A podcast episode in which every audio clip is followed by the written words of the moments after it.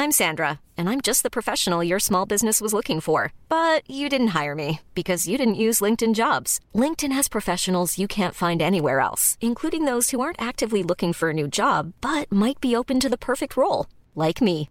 In a given month, over 70% of LinkedIn users don't visit other leading job sites. So if you're not looking on LinkedIn, you'll miss out on great candidates like Sandra. Start hiring professionals like a professional. Post your free job on linkedin.com/people today. E adesso un bel caffè finito. Perché rischiare di rimanere senza caffè quando puoi abbonarti a Caffè Borbone? Prezzi vantaggiosi, costi di spedizione inclusi, tante possibilità di personalizzazione e l'abbonamento lo sospendi quando vuoi. Decidi tu la frequenza, la qualità, scegli tra le cialde e capsule compatibili e crea il tuo mix di gusti e miscele. Mai più senza caffè con l'abbonamento Caffè Borbone. Tutte le info su caffèborbone.com. Sono anni che questa città tira fuori il peggio di me. Ma non so se la responsabilità sia sua o delle mie azioni, ma i fatti non cambiano con le consapevolezze. Ultimamente non riesco proprio a vedere la luce attorno al mio cammino. E non c'è nulla che mi, mi, mi faccia stare bene da troppe settimane ormai, nonostante oggettivamente non mi possa lamentare. In questi casi bisogna tenere duro e applicare la sacra arte della rassegnazione, finché un giorno, senza un apparente motivo, la colazione riprende gusto. Non serve contrastare con la rabbia, bisogna semplicemente sfogarla, tenerne conto e accoglierla, con un sorriso, in quanto accenno di reazione, seppur inutile. Scrivere è un buon canale di sopravvivenza, ma l'arte in generale, Sto solo cercando di coprire questo assordante vuoto che circonda il mio cuore. Tra lo stupore compiaciuto dei pochi che mi chiedono come sto e che cosa sto facendo della mia vita e alle mie comunque risposte non si spiegano il mio umore.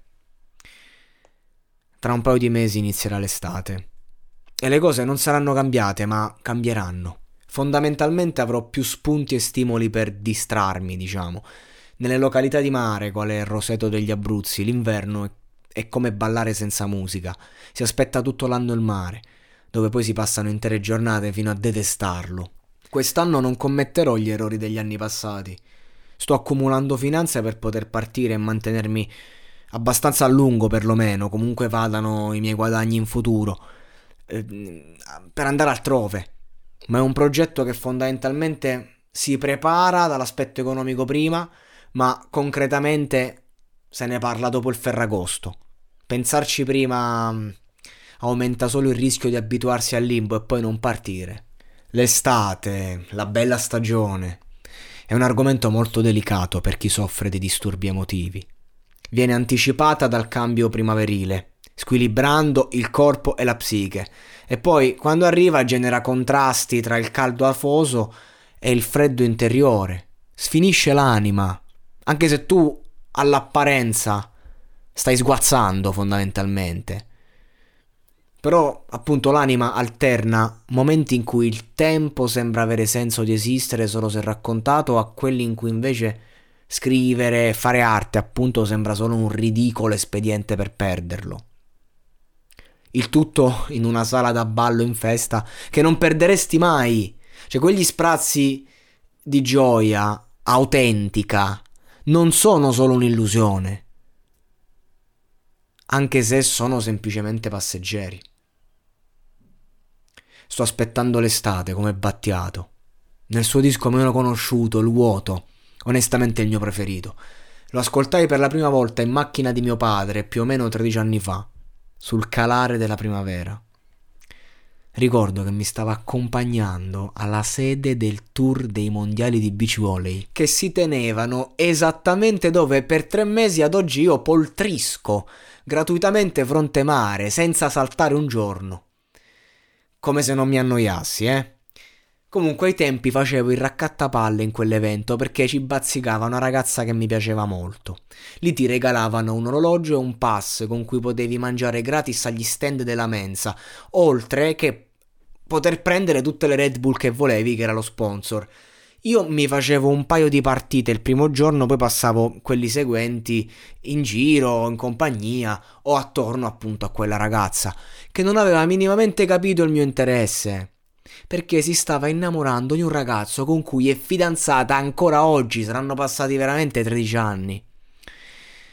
Fu una bellissima esperienza assistere allo sbocciare di un amore autentico e profondo, anche se agli occhi esterni poteva sembrare una cottarella adolescenziale, ma io c'ero e vi assicuro che aveva tutti i presupposti per diventare l'amore di una vita.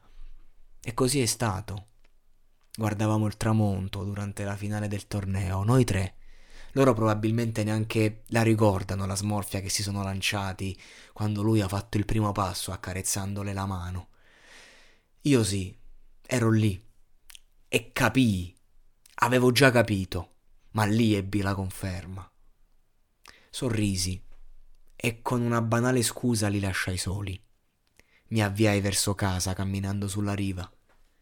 Mi sarei innamorato per la prima volta in autunno, ma in quel momento sentivo una specie di malinconia speranzosa. Stavo aspettando l'estate.